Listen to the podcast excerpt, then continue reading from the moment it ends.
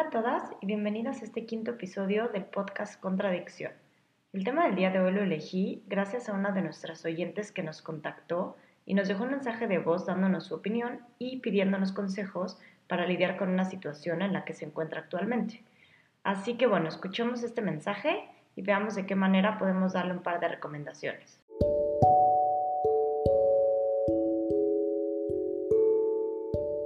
Hola, mucho gusto. Mi nombre es Almudena. Eh, sigo desde hace unas semanas y los escucho en su programa de Contradicción. Me gusta mucho y me pareció muy interesante lo que han hablado sobre el estrés. Y por ahí tengo alguna duda. Eh, he identificado que cuando tengo estrés, ya sea por tema laboral o personal, me cuesta mucho trabajo conciliar el sueño e inclusive pues hay noches que tengo insomnio por completo. Eh, ya so, es muy frecuente, en la semana sí son varios días, más de tres o cuatro que no logro dormir o que duermo pero no descanso al cien por ciento y pues estuve investigando opciones para tratar de conciliar el sueño. Eh, hablé, bueno, diferentes personas y en, en internet me recomiendan eh, consumir Rivotril.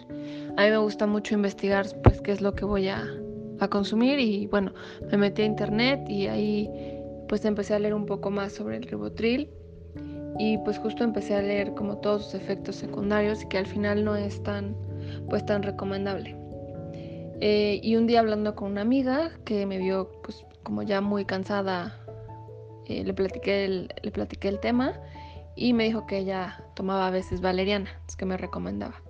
Sé que la valeriana pues es cien por ciento natural, al contrario de de lo que es el Rivotril.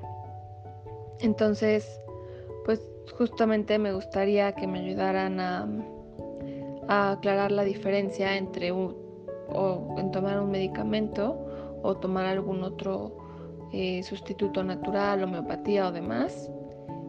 Eh, porque pues a mí no me gusta tomar medicamentos, ¿no? Y siento que si lo hago, pues voy a crear un hábito en tomarlo y al día que no lo tome, pues no voy a poder dormir.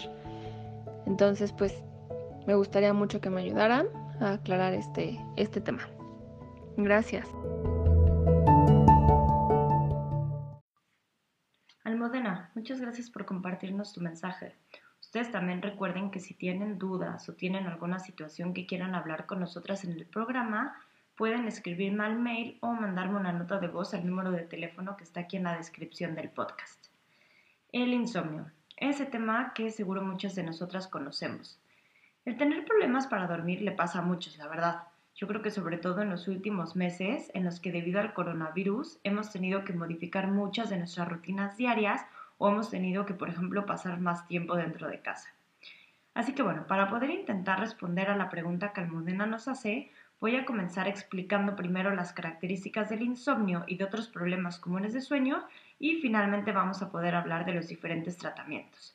Con tratamientos me refiero tanto a aclarar la duda sobre el Rivotril o la valeriana, pero también el hablar de diferentes cosas que podemos hacer para mejorar las rutinas de sueño sin tener que recurrir a la toma de medicamentos. Según la clasificación internacional de enfermedades, conocida como el C I E diez, el insomnio es un trastorno de sueño no orgánico que podemos entender como la dificultad para conciliar el sueño o tener un sueño intranquilo o de mala calidad, y esto nos genera que al día siguiente nos despertemos muy cansadas y con la sensación de no haber dormido o de no haber descansado lo suficiente. A veces estos trastornos del sueño pueden ser tan graves que pueden tener efectos que impacten nuestra vida tanto de forma física como emocional. Es por eso que muchas veces si tenemos problemas de insomnio por un periodo de tiempo prolongado, nos damos cuenta que tenemos mal humor, que estamos súper irritables o también que nuestro rendimiento en el trabajo o en los estudios disminuyen. Muchas veces tenemos problemas para concentrarnos o hasta también podemos tener más malestares físicos o corporales como el dolor de cabeza o la presión alta. Yo creo que al hablar del tema de los trastornos del sueño o del insomnio en este caso, es importante empezar a preguntarnos, bueno, ¿cuánto es que necesito dormir? ¿Cuál es esa media de horas que tengo que dormir para saber que es suficiente, ¿no? Para poder descansar.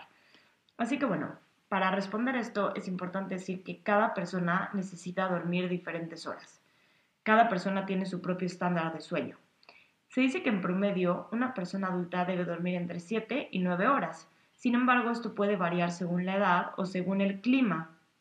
Puede ser que, por ejemplo, tú antes, mientras estudiabas, mientras ibas a la universidad o en la escuela, necesitabas dormir menos horas de las que necesitas ahora. Eh, o que, por ejemplo, eh, en tu país de origen, si vienes de un país con un clima más cálido, por ejemplo, de otros países latinoamericanos, eh, aquí en el invierno alemán te des cuenta que necesites dormir más horas de lo que estás acostumbrados. Esta media de siete a nueve horas se da debido a los ciclos de sueño o ciclos circadianos que uno tiene durante la noche.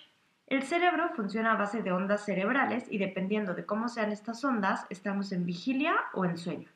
Una vez que estamos en el sueño, la actividad eléctrica va a ir variando también según la fase de sueño en la que nos encontremos. Entonces, cuando dormimos, completamos más o menos cinco ciclos de sueño. Cada uno de estos ciclos de sueño dura entre noventa y ciento diez minutos y está conformado por cinco etapas. Entonces, a ver, veamos más o menos cómo es que se ven estas etapas. La primera etapa es en la que se entra y se sale del sueño. Esta etapa dura pocos minutos. En estas son frecuentes los despertares o el tener sensaciones de caída, ¿no? No sé si les ha pasado, pero a mí me ha pasado muchas veces que siento que me caigo y me despierto. En esta etapa nos damos cuenta de lo que está ocurriendo a nuestro alrededor. Muchas veces hasta podemos creer que no estamos dormidos, que estamos como dormitando. De ahí entramos a una segunda etapa, que es cuando el sueño se empieza a ser más profundo y el tono muscular es más reducido. Aquí el movimiento de los ojos va disminuyendo más y las, zonas, las ondas cerebrales se vuelven más lentas. Esta segunda etapa suele durar entre diez y veinte minutos. De ahí entramos a la tercera etapa, que es esta etapa del sueño en la que realmente descansamos. Aquí si nos llegáramos a despertar, estaríamos como que sin saber dónde estamos o qué es lo que está pasando.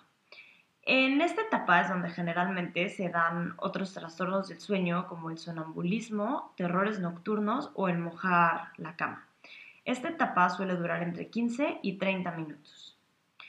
La cuarta etapa es en la que ya nos encontramos profundamente dormidos. Es en esta cuarta etapa en la que podemos descansar tanto física como psíquicamente. Aunque no es esta la fase en la que soñamos, podemos tener de todas formas como ciertas imágenes sueltas cuando estamos durmiendo. Esta etapa suele durar entre quince y treinta minutos.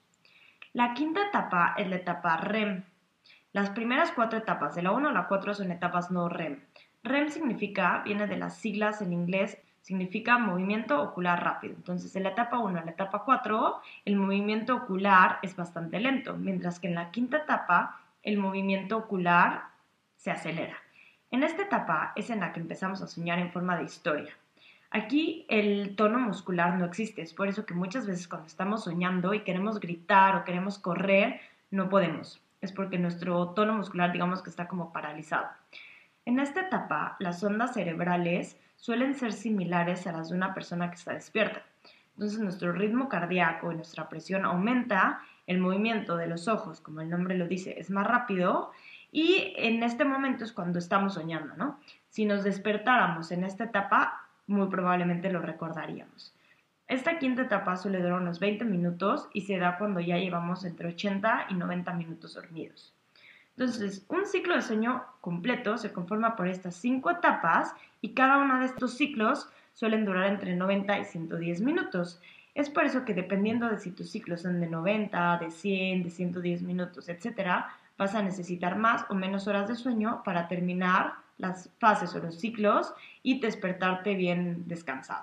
Como podemos darnos cuenta en la nota de voz que nos manda Almudena, existen muchas razones por las cuales una persona puede tener insomnio. Digamos que el insomnio puede ser el síntoma de muchos otros malestares. Lo importante aquí es mencionar que el insomnio suele ser temporal y que existen diferentes tratamientos. En el caso de Almudena, la razón principal de su insomnio es el estrés y la ansiedad, ¿no? Existen diferentes razones o diferentes causas del insomnio, ¿no? Existen estas causas más emocionales como el estrés y la ansiedad, pero también pueden existir otras razones por las cuales uno puede estar padeciendo el insomnio. Una de estas razones, por ejemplo, puede ser el haber consumido cafeína antes de ir a dormir o el haber eh, ingerido alcohol o medicamentos que requieran un proceso digestivo mucho más intenso. Otra causa, por ejemplo, del insomnio puede ser la temperatura de la habitación, ¿no? Se sugiere que la temperatura de, de la habitación en la que vas a dormir no esté ni debajo de los quince grados ni sea superior a los veintitrés grados, ya que estas temperaturas algo extremas pueden provocar que no puedas quedarte dormido o que por el frío o por el calor te despiertes durante la noche. Otro factor, digamos, externo que puede provocar el insomnio son las luces. Y con luces no me refiero solamente a las luces que están en el techo o las luces de las lámparas, sino también las luces de la pantalla del celular o de la tablet. Eh, estas pantallas lo que tienen es una luz azul que no nos va a permitir dormir. Esta luz azul entra directamente al cerebro y secreta hormonas del día, o sea, el cortisol. Eh, sobre el cortisol ya habíamos escuchado en el capítulo anterior, cuando hablábamos del estrés, y sabemos que el cortisol es esta hormona del estrés que durante el día nos pone en estado de alarma, nos dice que nos pongamos a trabajar, nos mantiene activos, nos mantiene haciendo cosas todo el tiempo. Entonces, digamos, en el caso de Almudena, ella está en una situación personal en la que durante el día está viviendo bastante estrés, está liberando mucho cortisol y además, si se pusiera a revisar su celular justo antes de irse a dormir, pues esta hormona del estrés, este cortisol, se seguiría secretando, su cerebro no puede relajarse y aunque esté cansado, digamos que hay una pelea interna en su cerebro entre las diferentes hormonas y las diferentes, los diferentes neurotransmisores para intentar mantenerla despierta. A ver, hasta ahora hemos hablado un poco de las posibles causas del insomnio, como pueden ser el estrés, pero también el consumo de alcohol, el consumo de medicamentos o algunos estímulos externos que pueden influir en este problema. Ahora, entremos a las posibles soluciones. ¿Qué hago si llevo varios días o varias semanas con insomnio? Almudena planteaba la pregunta de si es mejor tomar Rivotril o tomar Valeriana, o si es tal, existe tal vez la posibilidad de tratar el insomnio sin medicamentos. Así que bueno, empecemos explicando un poco la diferencia entre el Rivotril y la Valeriana. El Rivotril pertenece al grupo de las benzodiazepinas, o sea, de los tranquilizantes o ansiolíticos. Su compuesto es el clonazepam y por lo regular se toman pastillas o gotitas. Similar a Rivotril, encontramos aquí en Alemania el Tavor. El Tavor es también una benzodiazepina y su compuesto es el lorazepam. Tanto el Rivotril como el Tavor necesitan una receta médica. Normalmente son recetados por el médico de cabecera o la médica de cabecera como tranquilizantes para lidiar con algunos trastornos como es el trastorno de ansiedad, ataques de pánico, para tratar depresiones o para las personas que tienen algún trastorno o problemas de sueño. Las benzodiazepinas, ¿qué es lo que van a hacer? Van a tranquilizar tu cuerpo y te van a dar la sensación de que todo está bien. Te van a relajar lo suficiente para que la ansiedad disminuya y para que puedas quedar dormido sin problemas. Al día siguiente, pues obviamente te vas a sentir bastante descansado. ¿Qué es lo que pasa? Existe un problema muy grande con las benzodiazepinas y es que pueden generar una adicción. Eh, las benzodiazepinas eh, tienen un potencial adictivo muy grande. Pueden llegar a provocar una alta tolerancia a la medicación, por lo que es recomendable que su administración dure cortos periodos de tiempo o solamente en casos de urgencia se tome, ¿no? Porque si lo empezáramos a tomar de forma regular, nuestro cuerpo va a necesitar cada vez una dosis más alta, se va a acostumbrar, va a pedir más y finalmente vamos a generar una adicción al medicamento. Es muy importante consultar al médico y asegurarse de seguir las instrucciones sobre la dosis y la duración del tratamiento. La valeriana se le conoce en alemán como Baldrian. Es una opción de tratamiento natural, está basada en la medicina homeopática y se utiliza igual que las benzodiazepinas para tratar el, la ansiedad o el insomnio, ¿no? Eh, la valeriana va a regular ciertas células nerviosas en el cerebro y va a crear una sensación de tranquilidad y de relajación. La valeriana se compra por lo regular como pastillas, pero también se puede encontrar en diferentes tés relajantes, o sea, va a ser uno de los componentes de estos tés para dormir o para relajarse. A diferencia de las benzodiazepinas, la valeriana es un poco más suave. No contiene este componente químico que puede generar una adicción tan fuerte, por lo menos no una adicción fisiológica o corporal. Sin embargo, se recomienda tomarla únicamente por un periodo corto de tiempo y obviamente no mezclarla con el uso de otros medicamentos, ni con otras benzodiazepinas y tampoco con alcohol, ya que el alcohol también es un relajante y te podría generar muchos problemas para concentrarte en el trabajo, el manejo de maquinaria, manejar un coche, etcétera. Antes de entrar a todo el tema de las recomendaciones y de los tips para lidiar con el insomnio, eh, es importante decir que antes de comenzar a tomar algún ansiolítico o algún tranquilizante, sería buena idea visitar a tu médico de cabecera o que te acercaras a algún centro que te pueda asesorar en el tema de medicamentos y de sus efectos secundarios, ya que, bueno, como lo dice el nombre de este podcast, existen muchas contradicciones en la toma de medicamentos y lo que tal vez a corto plazo pueda ayudarte a conciliar el sueño puede ser que se vuelva perjudicial a largo plazo, ¿no? Tanto para tu salud física como mental. Ahora, desde Contradicción, recomendamos primero intentar trabajar con el problema del insomnio sin recurrir a los medicamentos, es decir, cambiando de hábitos de sueño. Para esto hay una guía que les recomiendo ampliamente revisar, es una guía del sueño que fue creada por la clínica Vivantes aquí en Berlín.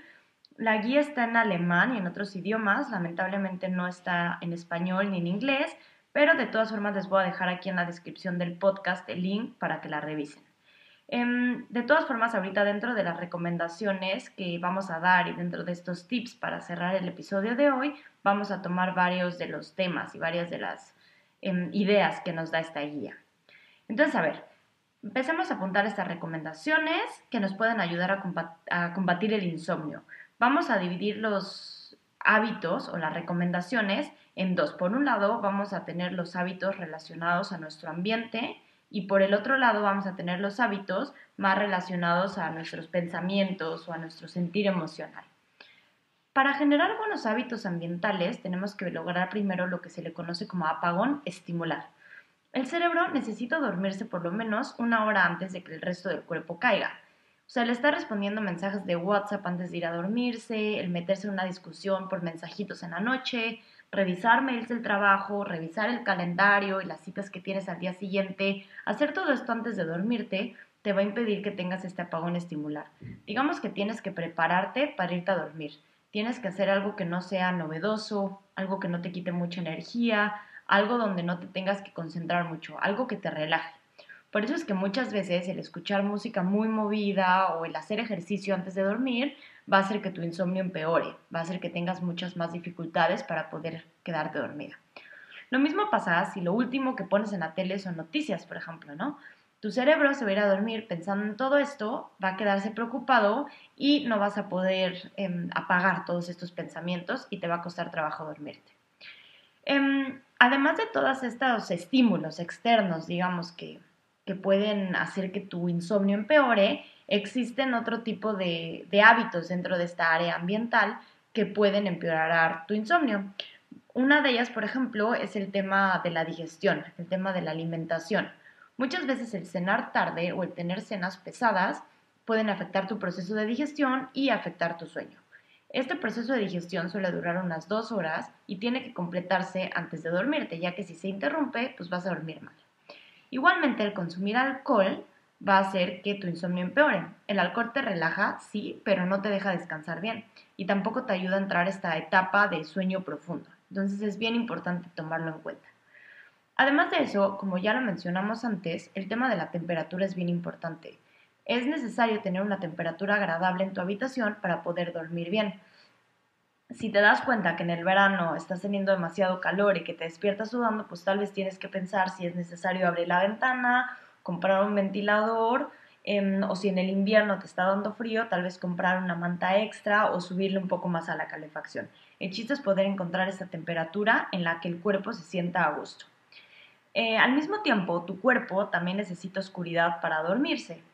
En el cuerpo se libera una hormona que se llama melatonina cuando hay oscuridad. Esta hormona es la hormona del sueño. Ya conocemos el cortisol, que es la hormona de día, y la melatonina es la hormona del sueño. Si tu cerebro, si tu cuerpo está expuesto a la luz, pues se va a confundir, ¿no? No va a entender que es hora de dormir eh, y no va a saber si tiene que liberar melatonina o si tiene que liberar cortisol. Cuando hablo de luz, no me refiero solamente a cerrar las cortinas o apagar la luz, sino también al tomar en cuenta esta luz de la tele, la luz de las pantallas del celular, de la tablet. Hay varios ebooks que tienen luz incluida eh, o también esa lucecita que sale del router de internet o del cargador del celular. Una buena forma de crear hábitos que te ayuden a lidiar con el insomnio es crear una rutina de sueño. Primero que nada, hay que ayudarle a tu cerebro a que asocie la cama con dormir. O sea, en la cama no se come, en la cama no se trabaja, en la cama no se estudia. Hay que crear una rutina y hay que darle al cerebro asociaciones para que pueda entender que es hora de irse a dormir. Como los niños chiquitos, actividad A, B, C y D y luego se va a dormir, ¿no? Por ejemplo, me pongo pijama, me lavo los dientes y ahí agregas alguna actividad relajante que te ayude a dormir, algo que te guste, algo que se adapte a ti, ¿no? Y de preferencia que sea sin pantallas. Puede ser meditar, puede ser escuchar música suave, leer un libro físico o ebook sin luz interna, escribir, dibujar, eh, colorear mandalas, por ejemplo. Eh, a veces parte de esa rutina puede ser simplemente cerrar la puerta, ¿no? Que con eso se entiende que es hora de irse a dormir.